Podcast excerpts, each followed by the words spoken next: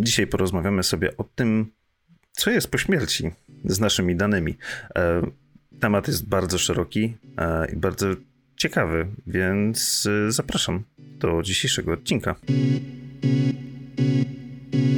Witam w piątym odcinku, kolejnym de facto, jakby nie patrzeć, a za tydzień będzie jeszcze następny. Mm, standardowo to jest tylko podcast, a z Państwem witają się Adrian. Cześć, dzień dobry, albo dobry wieczór, zależy kiedy nas słuchasz. Oraz ja, czyli Łukasz, dwóch takich redaktorów Daily Weba, co sobie nagrywa tylko podcast. To tylko podcast. W każdym razie dzisiaj, yy, może nie, w zeszłym tygodniu był temat cyfrowego dzieciństwa. Omawialiśmy raport o tym, co i jak, jeżeli chodzi o rozwijanie dzieci i ich podejście do internetu. Tak to znaczy, może raport e, nie jest dobrym słowem, mówi w razie o dokumencie przewodniku. Bo to tak, to, to... tak, w każdym razie byliśmy na jednej, na, jednej, e, na jednym ekstremum skali, czyli powiedzmy na początku życia. Teraz jesteśmy na drugim, czyli przy śmierci. E, przyniosłem do stołu taki temat związany z tym, co się stanie z naszym cyfrowym ja mm, po naszej śmierci. Bo to jest e, dość ciekawy element. Nieraz poruszaliśmy już tematy związane z prywatnością i tak dalej. E, są różnego rodzaju regulacje, czy w stylu GDPR, czy tam w Stanach ten ich odpowiednik. COPA? To jest to? E, nie. COPA? Co to jest? Nie pomyliłem się? Nie pamiętam jaki tu jest skrót, ale jest to na pewno trzywyrazowe. W którymś z tych artykułów jest chyba na Forbesie. Mniejsza z tym. W każdym razie są różnego rodzaju akty prawne chroniące naszą prywatność w internecie. Niemniej te akty prawne działają właściwie tylko i wyłącznie dla osób żyjących. Tak. Jeżeli jesteśmy zwłokami, no to mamy problem, a właściwie nie my, znaczy, tylko no nasi nie, bliscy no, w tym my momencie. nie mamy problemu, to, to już nie jest nasz problem. Zależy w jaki sposób zmieniłeś stan skupienia. No, to raczej nie, ale wiesz co, no, myślę, że niezależnie od sposobu, jaki zmieniłeś stan skupienia, to już nie jest twój problem. No, nie jest twój. w każdym razie... Um, i tutaj jakby temat jest bardzo szeroki, więc chciałem go jakoś pokategoryzować e, na kilka elementów, konkretnie trzy takie znalazłem, jeżeli chodzi o to cyfrowe ja e, bo nie będę tutaj chciał wchodzić w szczegóły związane z tym, w jaki sposób się ktoś przekręcił. E, bardziej chodzi o to, co po sobie zostawił. Na pierwszy ogień idzie to, co kupiliśmy cyfrowego za życia. O co mi tutaj chodzi? E, tam jest badanie, e, ono nie jest najświeższe, z 2019 albo 2018 roku, mówiące o tym, że przeciętny Brytyjczyk posiada ponad 2000 utwo kupionych utworów, no bo to nie Polska, więc iTunes tam jest popularny. Ponad 2000 utworów muzycznych, e, około 40 mm, e-booków, 20 jakichś filmów i tak dalej. Chodzi o to w każdym razie o cyfrową dystrybucję. Posiada jakieś tam rzeczy w cyfrowej dystrybucji. No i teraz ciekawostka. Jak myślisz, do kogo należą te rzeczy? Załóżmy, to są Twoje zakupy, Ty kopłeś w kalendarz i do kogo one w tym momencie należą? Ale ja tutaj nie mam pola do zastanawiania się, bo ja pisałem kilka razy o tym na Daily Webie, że należą do nikogo, bo my wynajmujemy kolego tylko i wyłącznie Dokładnie. te rzeczy. To dobrze, że ty wiesz, niemniej słuchacz może tego nie wiedzieć. Otóż mówimy, kup, że kupiliśmy sobie coś online, w sensie w cyfrowej dystrybucji, niech to będą e-booki, e, dla przykładu, bo to jest dość popularne. W każdym razie, tak naprawdę my go wynajmujemy do czasu, aż zajdziemy. Tak, tak, naprawdę. I nawet jeżeli moja żona w tym momencie, w moim testamencie byłoby zapisane, że dziedziczy wszystko, co jest moje, to te książki nie są moje. Jest tak nie, naprawdę wykupiona e, umowa. No i tu są różne kruczki prawne. I teraz ciekawostka, Adrian. Wiesz, że w tym momencie mm, moja ogólnie spadkobierca tego typu plików może dopuścić się przestępstwa? Nawet o, o tym nie wiedząc? To nie wiedziałem. To nie wiedziałem. No bo załóżmy, że masz lokalną kopię swoich e-booków. Do czego no. jesteś w pełni uprawniony? Załóżmy na Kindlu.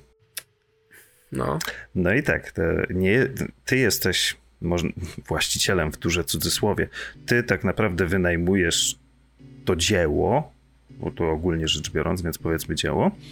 No i kiedy ty zakończyłeś przedterminową umowę wypożyczenia, czyli zeszłeś z tego świata, nie ma już właściciela, mm, tego tej konkretnej kopii jakby wraca to według prawa do swojego źródła, czyli jeżeli ty zostawiłeś komuś pendrive'a ze wszystkimi swoimi e-bookami i ktoś z nich będzie korzystał, to tak naprawdę korzysta z piratów, bo on nigdy nie wszedł w posiadanie tych kopii.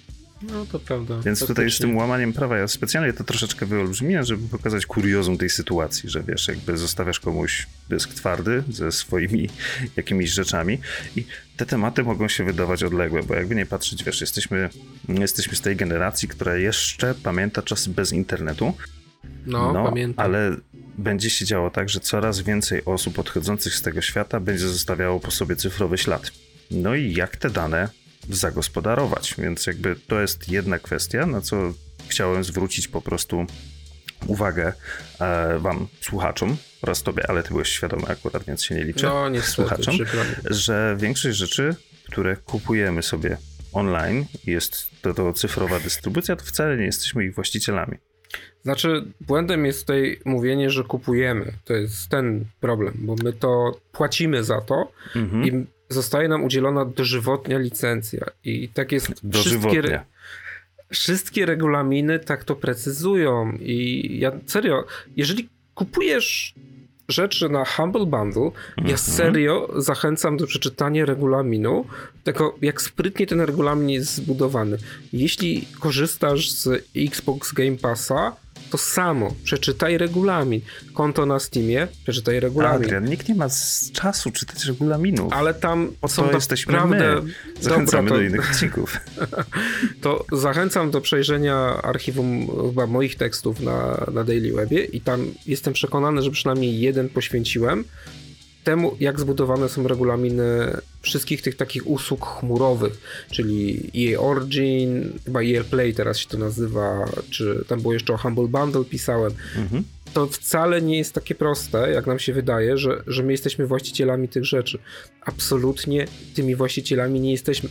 Zapłaciliśmy, została nam udzielona dożywotnia licencja, koniec. To, to bardzo często może być odebrana z byle powodu. Tak, tak. Znaczy, wiesz kwestia. co, nie tyle z byle powodu, tam też bardzo ładnie regulaminy to wszystko hehe regulują, ale trzeba pamiętać o tym, że w momencie tego, że w zasadzie, o jeszcze inaczej, e, ja często kłócę się z tym, że to są cyfrowe platformy dystrybucji, sam tak o nich piszę, ale coraz częściej używam terminu cyfrowe wypożyczalnie, bo to są faktycznie cyfrowe wypożyczalnie i absolutnie nic więcej. Różnica polega na tym, że my nie musimy zwrócić tego produktu w określonym, mhm. w określonym terminie. On niby jest nasz dożywotnio, a co się potem będzie działo, jak już opuścimy ten pad US, to bardzo mi przykro, ale w świetle tych regulaminów konto jest przypisane do konkretnej osoby i inna Czyli osoba jak nie powinna kupisz sobie gier na Steamie za 10 paniek, nie będziesz mógł przekazać tego swojemu potomkowi. Sorry. Nie, nie będziesz mógł i w ogóle jeszcze taka ciekawostka, kilka tygodni temu wyszła aktualizacja Steama i w MacFixach była informacja, że no chyba ktoś przekroczył 25 tysięcy gier i mu się Steam nie włączył. Skończył się licznik. W każdym razie, nawet jak sobie zapiszesz to w e, swoim testamencie, no to sorry, regulamin e, tej prywatnej firmy jest w tym momencie ważniejszy.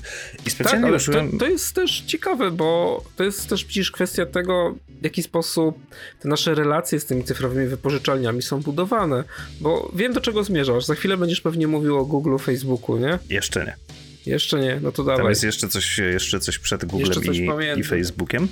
Tak, mianowicie yy, troszeczkę pozoru off topic. Kiedy ostatni raz byłeś u nowego lekarza, w nowej przychodni, w której jeszcze cię nie było? Bądź dentysty i tak dalej. E, dokładnie w nowej przychodni byłem 19 maja, ponieważ szczepiłem się. Okej, okay. to nie wiem akurat jak to wygląda e, w kwestii szczepień, bo to dopiero przede mną. Jeszcze mam 12 dni e, bez chipa, później będę miał połączenie z Billem. W każdym razie mm, Chodzi mi o to, że na przykład idziesz do nowego dentysty, gdzie jeszcze nie masz kartoteki na przykład, no nie? Bo mhm. teraz to idziesz tam, gdzie jest termin, a nie tam, gdzie chcesz iść, bo no, bo wiemy jak jest. W każdym razie zauważ, że mm, wszędzie u lekarzy, i to bardzo chodzi o dokumentację medyczną, to pod tym względem prawnym jest akurat bardzo dobrze e, rozwiązane, bo ty przychodząc wypisujesz taką karteczkę z danymi osobowymi i tam tak, za tak, tak. każdym tak razem jest, kto ma dostęp do Twojej dokumentacji medycznej. tak. Zgadza I się tak naprawdę dokumentacja medyczna jest w formie cyfrowej. Już teraz właściwie chyba nikt nie będzie trzymał tego w formie papierowej, więc jest to pewnego rodzaju, wiesz, baza danych i ty tak naprawdę e, już autoryzujesz sobie kogoś, więc w tym momencie, jeżeli ty właśnie byś zszedł z, ty, z tego USP dołu, no to ta osoba, którą tam wskazałeś, ma dostęp do twojej dokumentacji medycznej, czyli do twoich danych jakichś. No i teraz e, jakby kwestie medyczne są z nami bardzo długo. Dostęp do nich, jakby ten schemat jest przećwiczony przez wiele lat, bo mm, te informacje o Twoim stanie zdrowia mogą być bardzo pomocne, czy to rodzinie, czy to, nie wiem, koronerowi, prokuratorowi, nie wiadomo w jaki sposób zszedłeś. No i te organy, czy też e, Twoi bliscy mogą mieć do tego dostęp, bo jest to potrzebne. Sytuacja ta nie ma w ogóle miejsca w przypadku zbierania danych, mimo że tych danych może być o wiele więcej i o wiele bardziej wrażliwe niż dane medyczne, sytuacja ta nie ma miejsca właśnie i tutaj dochodzę do tego, co ty powiedziałeś, w przypadku firm prywatnych, takich jak na przykład Facebook czy Google. Tam czegoś takiego nie uzupełniamy. Kto będzie miał dostęp do naszych danych? Bardzo często nawet yy, władze mają problem z dostaniem się. No wiesz, chociażby case'y, e, przypadki tego, jak FBI próbowało się włamać na iPhony różnych osób, bo potrzebowali ich danych, a na przykład te osoby były oskarżone o coś i nie chciały wpuścić na swoje urządzenie, bądź właśnie e, jest też znany przypadek e, rodziny, i to jest jeden z tych artykułów opisane, które tam dawałem, rodziny, e, której córka, rodziców, których córka popełniła samobójstwo bodajże w wieku 14 lat, czyli nie była pełnoletnia. Oni są prawnymi opiekunami. Tak naprawdę wszystko, co ona miała, wchodzi też w posiadanie w tym momencie rodziców. I Instagram odmówił dostępu do konta, mimo że mogło to pomóc rodzinie w je, po prostu w dowiedzeniu się, dlaczego w ogóle tak się stało, że ta dziewczyna popełniła samobójstwo kwestia dostępu do konta innego użytkownika łamie zasady regulaminu, nie jesteśmy w stanie pomóc. Dopiero ewentualnie jakieś nakazy sądowe są w tak. stanie tutaj e, pomóc. I właściwie tutaj jest wolna amerykanka. Każdy portal, ze względu na to, że to jest własność prywatna, prywatna firma. Nie jest to uregulowane w żaden sposób, bo tak jak mówiliśmy na samym początku, czy to RODO, czy też inne akty prawne, odpowiedniki RODO w innych miejscach na świecie, nie regulują właśnie w ogóle kwestii związanych z tym, co się dzieje z tymi danymi twoimi po śmierci, mimo że mhm. te dane oczywiście po jakimś czasie zostają usunięte w teorii, zanonimizowane no, i tak o dalej. Właśnie, o właśnie. Trafiają do innej bazy po prostu, żeby stajesz się cyferkiem, cyferkiem, tak. cyferką. Chociaż cyferkiem też może być. W każdym razie y, te kwestie nie są w żaden sposób uregulowane i tutaj firmy podchodzą do tego w całkowicie różny sposób. W Facebooku na przykład jesteś w stanie wyznaczyć sobie osobę, która jeśli zejdziesz i przedstawi dowód tego, że zszedłeś, na przykład akt zgonu, może przekształcić twoje konto w takie mm, memorial, to się nazywa. Więc memorial. powiedzmy takie. O kurde. Nie wiem, jak to przetłumaczyć dokładnie. E, memorial account. Ku pamięci tego typu konto jest. I ta osoba może tam postować, zmieniać zdjęcia z, twoje, z twojej puli jakieś, ale nie ma dostępu do żadnych twoich informacji z konta.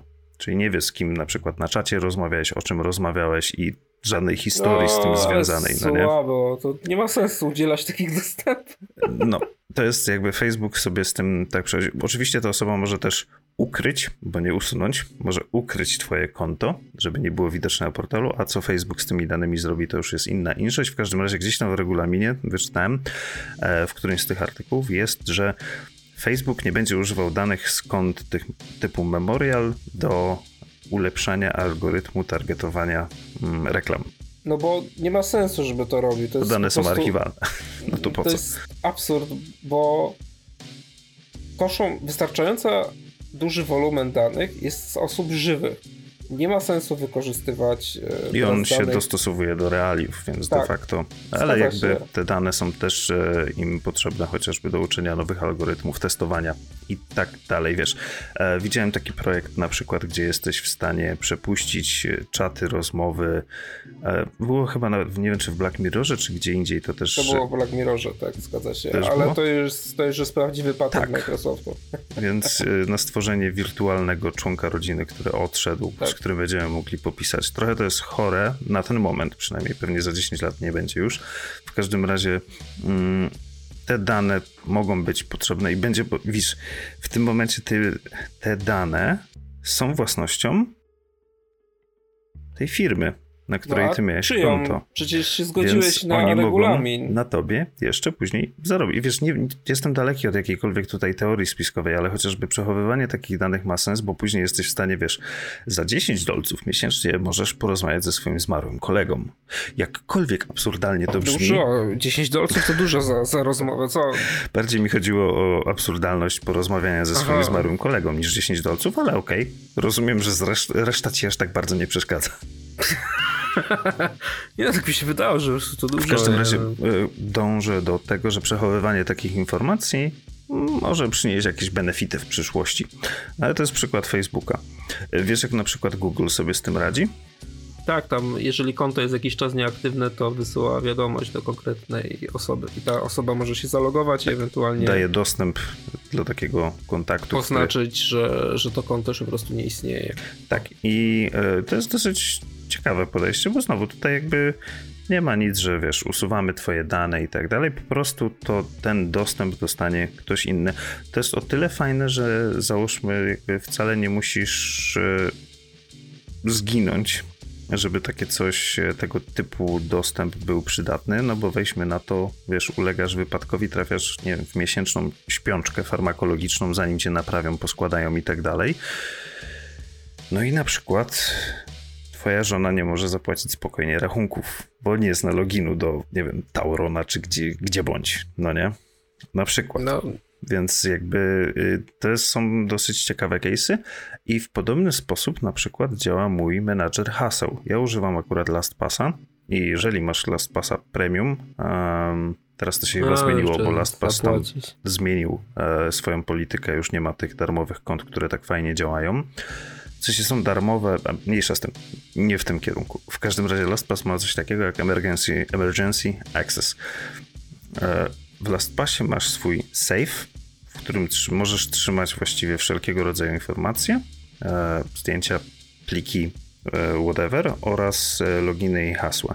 I ty jesteś w stanie zrobić sobie powiedzmy tę taką strefę właśnie tego emergency access. Definiujesz osobę, która ma dostęp no. do tego i ona ma dostęp tylko i wyłącznie do tej sekcji jakby w twoim całym koncie, którą ty zdefiniowałeś, więc wiesz, nie do wszystkiego ten dostęp będzie. I ta osoba może się spróbować zalogować i ty dostaniesz powiadomienie. Hej, ja, załóżmy, ja ciebie mianuję jako, jako mój kontakt awaryjny, no nie? Ty chcesz się zalogować na moje konto w LastPassie. E, ja dostaję w tym momencie maila oraz powiadomienie w aplikacji, hej, Adrian chce się zalogować na twoje konto. No i co, za światów mi to, mi to klikniesz nie, teraz? Wisi. Jeżeli ja tego nie kliknę w ciągu 30 dni, mam przycisk właściwie deny i to jest główny primary button, albo allow. Mogę dopuścić, jakbym ewentualnie chciał komuś dać ten dostęp, ale jeżeli nie podejmę żadnej akcji, wtedy ty dostaniesz dostęp po 30 dniach. Aha, okej. Okay. Ale tylko do tej sekcji, wiesz, jakby chronionej, to znaczy mm -hmm. tej oznaczonej jako awaryjna. Nie. W każdym razie temat danych jest e, dosyć e, ciekawy, no bo tak jak powiedziałem, nie myślimy o tym w ogóle, no nie? Gdzie ludzie bardzo mało myślą znaczy... o swoich testamentach, a co dopiero wiesz, tego, tego typu, typu wiesz, cyfrowych. Jak rozmawialiśmy na grupie i przygotowywaliśmy się też do, do dzisiejszego odcinka, to ja tam zwróciłem uwagę na te tak zwane pudełka życia, to też są koperty życia, różnie się to nazywa. I cała idea, cały pomysł na pudełko życia polega na tym, że pakujesz te najważniejsze dokumenty, mhm. ładujesz je do jakiegoś pudełka, koperty, czy tam co znajdziesz i wkładasz to do lodówki. To bardzo ułatwia, jak, jak już będziesz e, kolego trochę starszy i będzie, będzie ci się wszystko myliło, i już będzie ci się wszystko myliło, to wierz mi, że jakimś y, ekipie ratowniczej albo no, nawet pewnego rodzaju bliskim... standard, żeby wszyscy tak wkładali. To jest podobnie jak e, numery ICE na telefonie, no nie? Tak. Dobrze mieć I... wpisane. I tu się serio nie ma się co oburzać, bo ja kilka razy spotkałem się z takim oburzeniem, że o Boże, jak to? Przecież w lodówce takie dokumenty, ja jeszcze się z tym światem nie rozstaję. Nie no, no ja wiem, że wszyscy, Wiesz, wszystkim nam się wydaje. wypadki chodzą po ludziach. Że jesteśmy nieśmiertelni i naprawdę nic nam nie będzie, no ale fajnie w pewnym momencie po prostu o tym, o tym pomyśleć i też pomyśleć o spokoju swoich bliskich. No tak jak wspomnieliśmy na początku, w momencie opuszczenia tego padołu łez, większość tych problemów to już nie jest nasz problem, jak już się po prostu rozstaniemy z tą, z tą rzeczywistością, no ale jednak nasi bliscy jacyś zostają i fajnie by było im na przykład ułatwić poszukiwanie loginu i hasła do, do komputera albo chociażby testamentu, jeżeli ktoś faktycznie coś poważniejszego chce zostawić. Tak, ale wiesz, jakby takie poważne tematy to jest jedno, ale załóżmy, że nie wiem,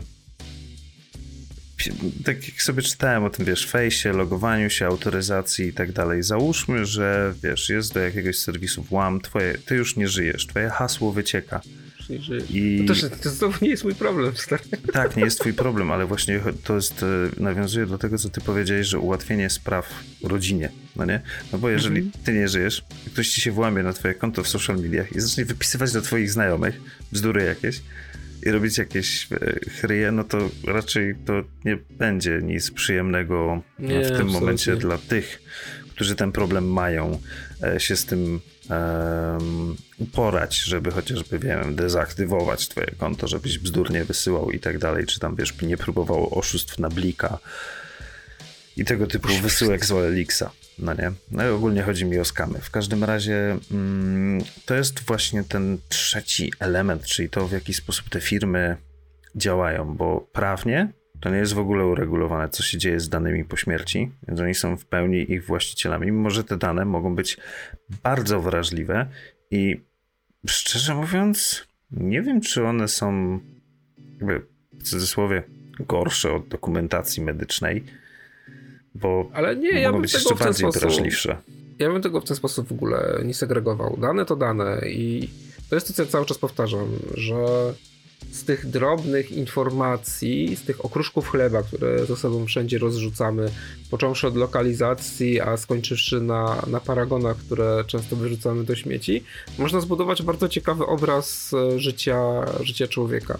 I to jest też bardzo, bardzo często zachęcam swoich znajomych do zrobienia takiego eksperymentu, żeby zebrali sobie paragony z jednego miesiąca i potem wyobrazili sobie, że znaleźli te paragony na śmietniku i wiesz, przejrzeli je i spróbowali odpowiedzieć sobie na pytanie, czego dowiedziałem się o tej osobie. To jest bardzo ciekawe doświadczenie. Jeżeli ktoś chce je wykonać, to również zachęcam i naprawdę można się wielu ciekawych rzeczy o sobie dowiedzieć, patrząc tylko na paragony, często nawet nie uświadamiając sobie wagi tych, tych paragonów. Widzisz, same, same problemy z tymi paragonami. Nie dość, że niszczysz nie. papier, musisz legalizować nie, jakąś kasę. To powinno być wszystko online. Jak już ci się tak, ktoś wbije tak, na maila, to ma dostęp do wszystkiego, a nie mhm. jakieś grzebanie po śmieciach Dokładnie. komuś za paragonami, no nie? Masz rację. Jak już mi się ktoś wbije na maila, to ma dostęp do wszystkiego. Ja jestem spokojny, tamta osoba, która się włamała jest spokojna. No win-win, nie? To jest tak samo jak przyklejanie portfela do telefonu. No, Dokładnie. Wszystko jest już twoje.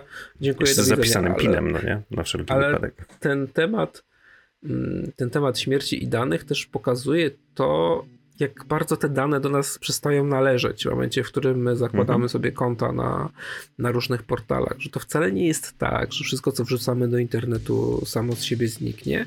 I to też wcale nie jest tak, nawiązując do naszego poprzedniego odcinka, czyli tego o cyfrowym dzieciństwie, że rzeczy, które wrzucamy do internetu dalej są naszą własnością. Wiesz, piję tutaj do tych zdjęć dzieci, które są mm -hmm. wrzucane przez... Sharenting, czyli tak. połączenie słowa share i parenting. To wcale. Przepraszam, jest... że ci przerwę. Jeśli tak, ktoś spoko. nie słuchał, to oczywiście zachęcamy. W każdym razie skrótowo chodzi o dokumentowanie rozwoju, rośnięcia swojego dziecka w sieciach społecznościowych na swoich kontach. To jest tak, de facto i... zgody dziecka. I tylko chciałem przypomnieć, że tam była informacja, że dzieci potem pozywają rodziców i wygrywają, więc to wcale nie jest takie proste, jeżeli chodzi Kiedyś o... ty po prostu miałeś, wiesz, jak ktoś brał ślub, Miałeś prezentację no. ze śmiesznymi ze zdjęciami z dzieciństwa tej osoby i wiesz, ośmieszenie było tylko raz i to w gronie rodziny, a teraz można cię ja... ośmieszyć wiele razy i to w gronie nieznajomych nawet. Ja nie wiem, jak ty brałeś ślub, ja czegoś takiego nie miałem, więc przykro mi, Łukasz. Może to kwestia regionalna, tego typu prezentacji. O, regionalna, no tak, bo przecież dzieli nas 10 tysięcy kilometrów, zapomniałem, że zupełnie no, kulturowo sporo. No, no, jasne, na pewno. Uważaj, bo ci uwierzę. No nic, wracając do tematu, do tematu danych, jeśli my żyjemy otoczeni cyfrowymi wypożyczalniami, też wiesz, no subskrypcje, które coraz częściej dominują na rynku, to też jest taka forma cyfrowej, cyfrowej wypożyczalni, tak, więc będę to dalej, dalej podciągał pod to. I tak do końca nie wiemy, jakimi danymi i z kim się dzielimy. Serio, nie wiemy. Ja naprawdę, to jest jakiś, mózg staje w poprzek czasem, bo no, tak e, po prostu się składa, że muszę czasem czytać jakieś regulaminy albo umowy i naprawdę to jest przerażające, jak dużo informacji jest na nasz temat zbierane i na co my się godzimy. I też piję do tego, bo ja cały czas jestem w trakcie szkolenia z Google, to szkolenie jeszcze będzie trwało do, do 2 czerwca, to jest Google App Academy. Polecam wygooglować sobie, mam wygooglować sobie. E, chyba z tego co pamiętam, to prowadzący mówił, że te sesje będą potem dostępne do, do obejrzenia, wiesz, kiedy się kiedy się chce, to nie są sesje zamknięte. I tam można się przekonać o tym, w jaki sposób Google profiluje użytkowników. Oni to oczywiście a robi dokładnie, to bardzo dobrze. A robi to doskonale. I uczy innych, jak, jak tak. z tego korzystać. Że Zgadza tak się. Nie jest to jest niesamowite. Tak, i często po każdym szkoleniu jest takie podsumowanie, co może dać Google i oni pokazują, że to jest kwestia, wiesz, integracji z jakimś SDK, integracji z jakąś usługą i to wszystko to są dwa, trzy kliknięcia, nie? I ty Albo już w ogóle, masz dostęp... no code. No tak, tak, to też prawda. I ty od razu masz dostęp do tej olbrzymiej bazy odbiorców, którą Google posiada, i Google ci pokazuje, jak teraz będzie targetował reklamy, żeby, mhm. żeby tobie i twojemu produktowi było dobrze. I to jest naprawdę niesamowita sprawa i ja wiem, że się cieszymy, że teraz Google nie będzie nas śledził, bo będą nam wyświetlali inaczej reklamy, już nie będą zbierali absolutnie wszystkich danych, ale wiesz Łukasz, tak czasami się wydaje, że to już jest trochę za późno, nie? że już tyle tego nazbierali, że... Poza sumie... tym, wiesz, tutaj jakby jest cały ten mit anonimowości, no nie, że jak ludzie Ale nie, słyszą... nie jesteśmy anonimowi. E, jest... nie, ale nie wiesz... to jest bardzo częste przekonanie, bo wiesz, ja już nieraz się z tym spotkałem, że ktoś myśli, no ale przecież jest RODA, oni mnie nie namierzą, oni nie wiedzą, kim jestem. Nie, ale, nie, doskonale ale oni nie muszą nawet wiedzieć, kim ty jesteś jako, nie wiem, Jan Nowak, że ty jesteś Jan Nowak. Niech, wiesz, dla nich będziesz XYZ 1657B duże F. Jesteś totalnie tak, anonimowy, ale wszystko wiedzą o tym ID-ku, co on lubi, co klika i co można mu sprzedać. Jesteś anonimowy? Jesteś. Ale oni dalej wszystko mogą w tym momencie pod to ID pocisnąć. I dla nich jesteś wtedy, wiesz, no to jest śmieszne, ale tylko cyfer, cyferkiem jesteś. Tak, to prawda. Ale sporo z tego są w stanie wyciągnąć pieniążków, no i no przecież o to chodzi. W ogóle e, na pewno słyszałeś, że YouTube będzie wyświetlał reklamy. To jest news chyba tego tygodnia. Nie, nie słyszałem, ale YouTube, YouTube chyba cały czas wyświetla reklamy. No reklamy. Tak, ale YouTube będzie wyświetlał reklamy w filmach, które nawet tego nie chcą. O. Czyli nie jesteś partnerem, to znaczy partnerem, nie jesteś w tym, e, wiesz, wcześniej elitarnym gronie, które może korzystać z usług reklamodawców, żeby zarabiać więcej pieniędzy na swoich wyświetleniach. No. A YouTube, jeżeli uzna, że twoje wideo jest popularne na przykład i ty nie włączyłeś w ogóle zarabiania na nim, to włączy sobie tam reklamę. O, jak miło. To jest jak zmiana miło. w regulaminie. Jak się nie podoba, to można sobie poszukać innego serwisu. Czyli jak ci się nie podoba, to możesz przestać istnieć, tak? Na YouTubie. Tak. W każdym fajnie, razie fajnie. E, wiesz, do czego to zmierza. No, to jest to samo, co ze Spotify'em, no nie? Że cały czas dostajesz reklamy i one są tak uciążliwe, że, że ty i tak kupisz to premium, no nie? No i pamiętaj, że masz YouTube Premium, jest bez reklam. Ale Jezu, nie, to jest, jeżeli to ma być kolejna usługa, już Google One i też by trzeba było wziąć, no bo już miał kopię zapasową i sensowne miejsce na zdjęcia oraz hmm. materiały na, na dysku Google. Co? Mm. Ja akurat wybrałem OneDrive'a. Aha, OneDrive'a, no to za którego i tak płacisz. Tak, no. znaczy to jest efekt uboczny tego, że e, poszedłem w stronę Office'a. I w sumie teraz, Aha. wiesz, ta subskrypcja już mam ją w sumie 4 lata, jestem tak przyzwyczajony do OneDrive'a, Mam wszystko, no działa to wszędzie, się... więc jak, jak, Google One, no nie wiem, czy tam Apple One i tak dalej. I co się stanie z twoimi danymi, jak już opuścisz ten padOS? No, Microsoft nie oddaje ich nikomu. Nie oddaje Ja muszę zapewnić dostęp dla tych osób, które chcę, żeby ten dostęp miały. Aha, znaczy, wiesz, czyli... w moim przypadku jest tak, że OneDrive jest jakby tempem, bo wszystkie dane ważne z OneDrive'a i tak są, mam OneDrive'a synchronizowanego z moim Synology w domu. Spokoj, Aha, spokojnie. Z lokalnym. Mhm. Jest, jest backup backupu. Rozumiem, rozumiem. Więc fizycznie te wszystkie ważne dane u mnie są zdublowane, są na OneDrive oraz na Synology w tym momencie. Chyba, że to są jakieś, wiesz, archiwalne na przykład, nie wiem, odcinki podcastu, których jakby dużo miejsca zajmują. Nie potrzebuję ich, jeżeli chodzi o to, żeby mieć je w chmurze, więc one lądują w tym momencie na, na synku i, i sobie tam dojrzewają. To co, pakujemy się, nie? To już jest 30 minut nasze. No, tylko pakujemy się w odcinku o śmierci. No tak, rozstajemy się. No dobra. Do, do, do usłyszenia za e, tydzień. E, czekaj, e, złotą myśl rzuć na koniec, co byś, jakbyś to podsumował w jednym zdaniu. Żeby Jak ktoś to zapamiętał. Uwaga, zdaniu? teraz słuchaczu, zapamiętaj to, co powie Adrian, bo powie coś ważnego. Dane nie należą do ciebie. W momencie założenia każdego darmowego konta stajesz się własnością korporacji. To ja dodam od siebie, że to darmowe to było w dużym cudzysłowiu bo nic nie, nie jest darmowe. No. Jak głosi stare rosyjskie przysłowie, darmowy jest tylko ser na pułapce na myszy. Straszne. Coś, straszne. Tym, coś tym jest. Dziś, dzisiaj to gdzieś przeczytałem, ale nie wiem gdzie. Mm -hmm. Ale brzmi tak. mądrze. Przed Państwem Adrian. Cześć. Oraz ja, czyli Łukasz. A to tylko podcast. Rozmawialiśmy o śmierci. E, no, piszemy, piszemy. tak spokojnie. Na co dzień piszemy na Daily Webie. E, na co dzień, tak, na co a dzień. innych odcinków nie o śmierci można posłuchać na Spotify'u, na YouTubie. Like, sub, dzwonek. Wiecie jak to działa. To nie jest moje hasło, ale fajnie brzmi. Kłaniamy się i do usłyszenia w następnym odcinku. Cześć. Cześć.